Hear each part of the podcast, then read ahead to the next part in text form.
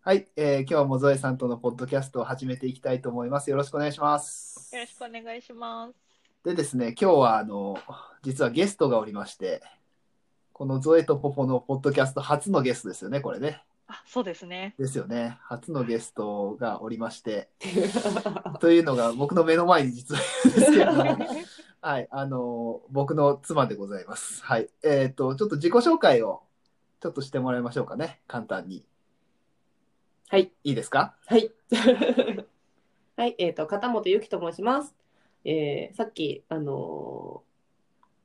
目の前の方がおっしゃってましたけど、 えっ、と、ポポの奥さん、妻になります。で、えっと、私は今、あのー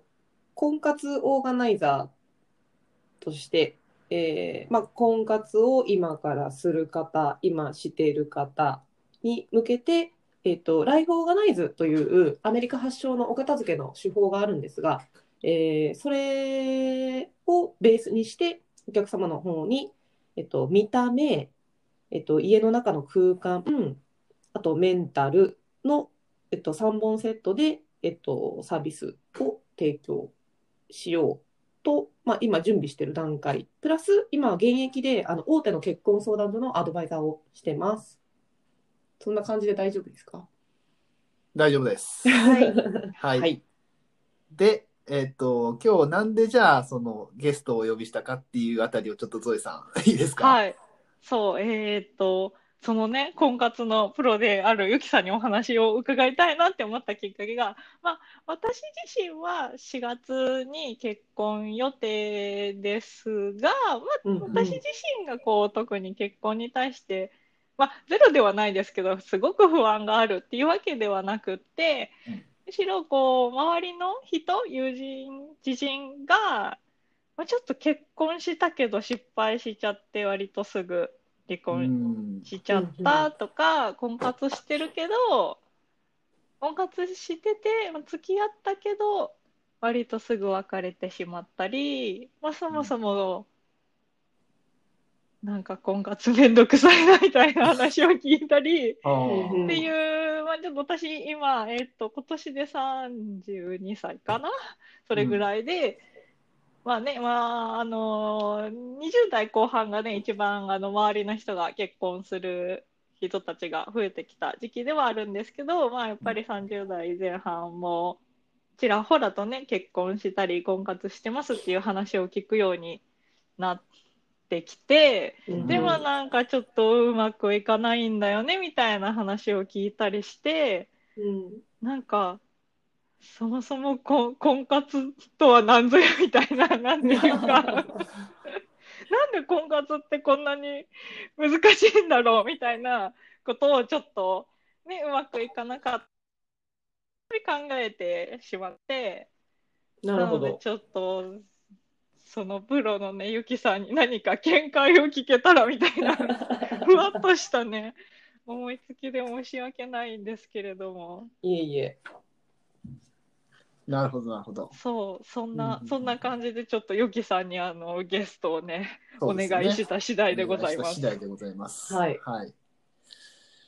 どの辺から話しましょうかね。そう、どの辺からそうこ行こうのか辺ねか。ら話しましょまあ、僕ちょっと今気になった、ゾエさんの話から気になったこと言っていいですか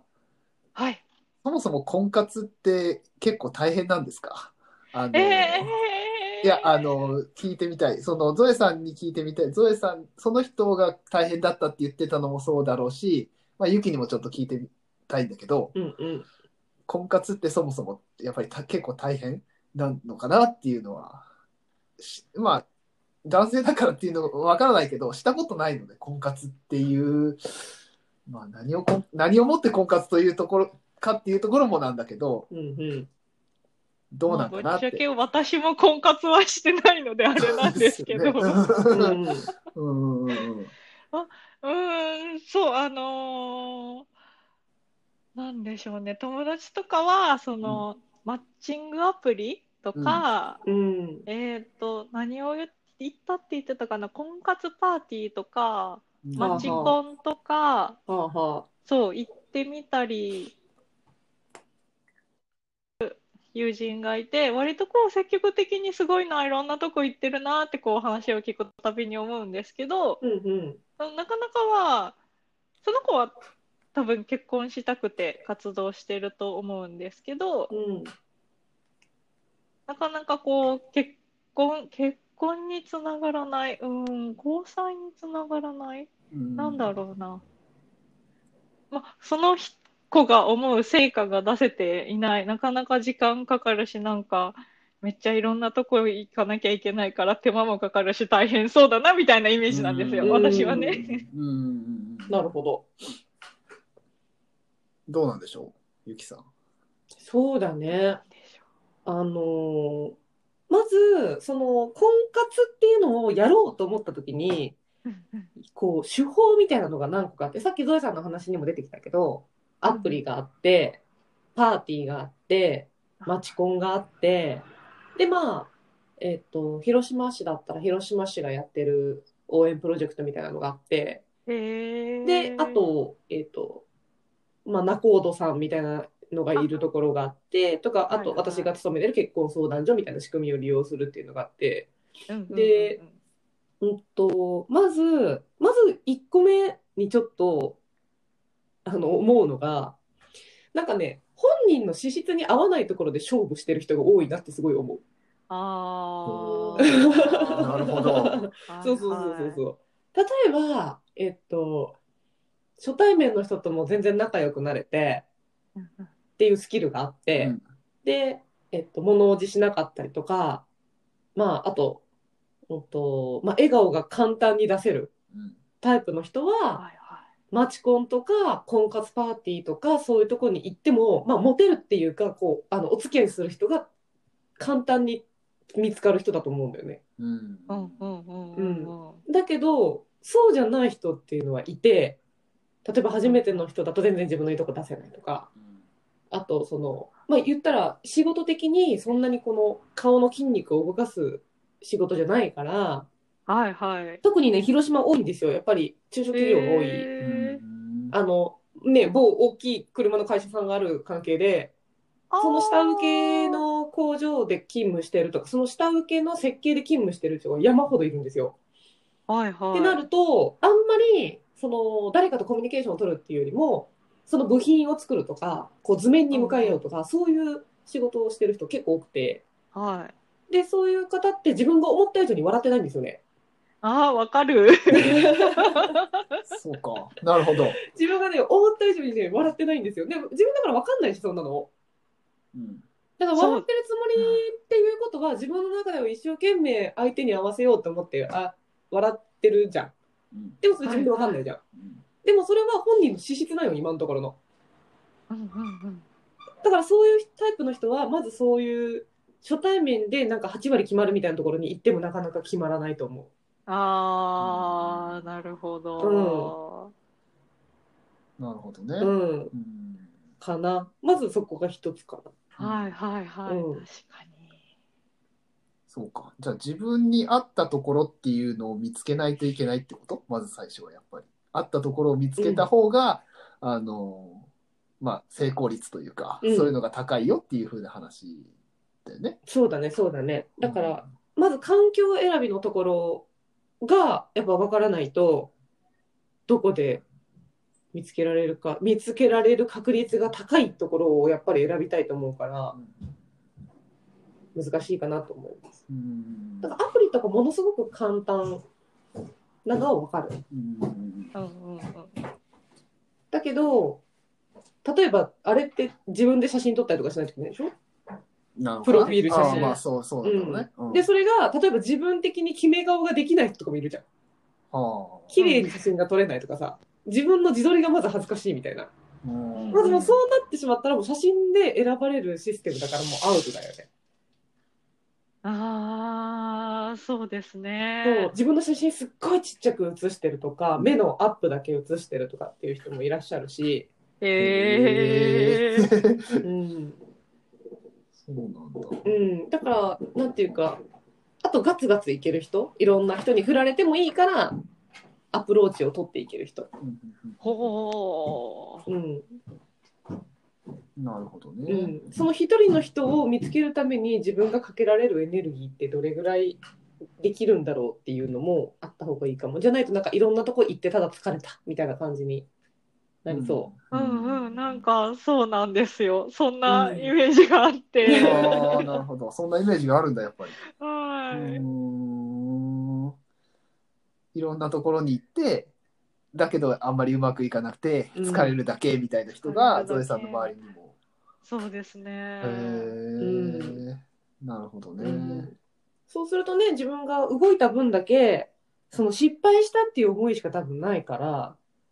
結うん局そもそも婚活ってなんだとかこんな苦労してまで伴侶見つけることあるんかみたいな多分考え方うんになっていく。うんうんそうなんですよ。なそうるほど。成功体験が全くないと多分そういう風になっちゃうんですよね、うんまあ本人の中で成功してる部分が見つけられないとそうなるって感じどっちかっていうとはいはい。うんうんうんうんうんそうか。えうんー、えじじゃゃああ、あ、あいいです頑張。っどてしまった。どううぞどうゾエぞ。さん言ってください。お願いします。何この譲り 合いいや、あの、その、あ、あの、車のメーカーの名前を言ってしまいそうだった。もう、もう許しましょう。もうメーカー、ね。大丈夫じゃないこの件だから そう働いている、ね、ちょっと設計とかのお仕事されてる、あんまり普段からコミュニケーションを取っていないような人は、例えばじゃあ、何が向いてるんですかね。うんとその人がうんと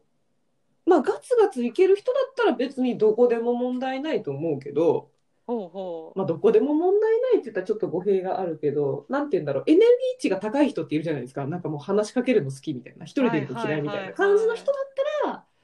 別に環境としては何でもありかなと思うけどあでも一応私もその新潟市の県の事業も関わったことがあるしその町コンみたいなのも見たことあるけどあ、はいはやっい。ぱりこの人は多分今日行けるだろうなっていう人って行くんですよ。ほそれを見てやっぱりね皆さんも多分見てわかる感じの人になるんですよねう。おーだからちょっとやっぱり自分に自信がな、でまあ、自信がないというかやっぱり自分のいいところがなかなか見つけにくいなって思ったりとかこう理想としてる人とかになかなか出会わないな今の活動でって思ってたりとかあとその、まあ、異性との関わりがそもそもない人はいはいはい。どっちもですけど、うんうん。男性も女性もは、うん、と結婚相談所が一番システムとしてはいいのかなと思います。ああ、うんなるほど。なるほどね。ですね、だからガンガンいける人は別にそう、まあ、変な逆に言ったら相談に入らなくてもうんうんうんやっていける。うんあだけどなんか自分の中でちょっと揺れてたりとか、まあ、自分の魅力をうまく伝えられないってなった時にはその相談所のシステムっていうのは、まあ、ちょっと相談所さんによるんですけどあの誰か第三者が入ってもらうことでやっぱり自分のなんていうかこう感情とか行動とかをニュートラルにすることができるのであ、はいはうんそうするとじゃあもう一回頑張ろうとかじゃあ今は一回休もうとかっていう決断が自分でできるんですよ。い。おーうん、でも一人でやってるともう常に見つかるまで頑張ろうってずっと馬車馬のように頑張るじゃないですか。うんうんである日プツンと切れてもう3ヶ月ぐらい休憩するみたいなはいはい。そうでもその間に年齢って取るんでどっちでもそうですね。うんそうだから婚活まあ婚活そもそも婚活ってねなんだろうっていうのに自分私的な答えっていうのはその自分が商品の販売って感じですあそうあ、はいはい。自分っていう商品を他人に分かってもらうっていううん活動って感じですね、うーん。なるほどねだからメンタルとか見た目とかあとその相手のに対する余裕とかがやっぱり自分の中で持てているかどうかっていうのが結局のところ結婚生活をイメージできるかどうかに多分つながる、うんうん、かなと自分の会員さんとか担当している人とか見てても思いますね。うんおーなるほど。え、こんな感じで大丈 大夫丈夫ですよ。大丈夫です。全然大丈夫じゃです、ね。じゃあ次、ポポさんの、ちょっと遮っちゃったんで。あ、ああ、いや、っていうか、その、要は、えっと、ちょっと話が戻ると、はいえっと、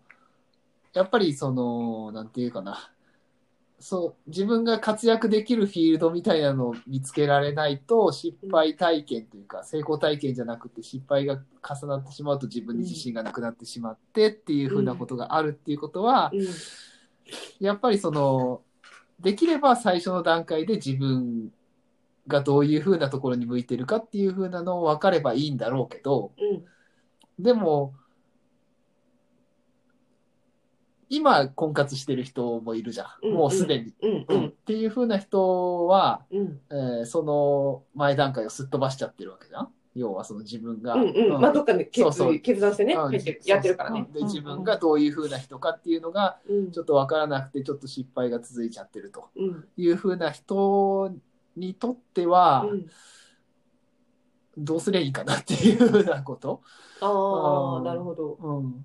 そうですねうーんとその場合は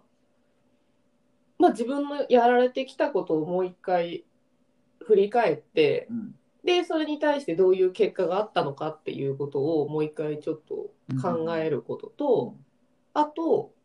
えっと、できることは2つあって、うんえっと、1つ目はもうその今までやってきたフィールドを1回捨てるほう1回手放すんで違う方に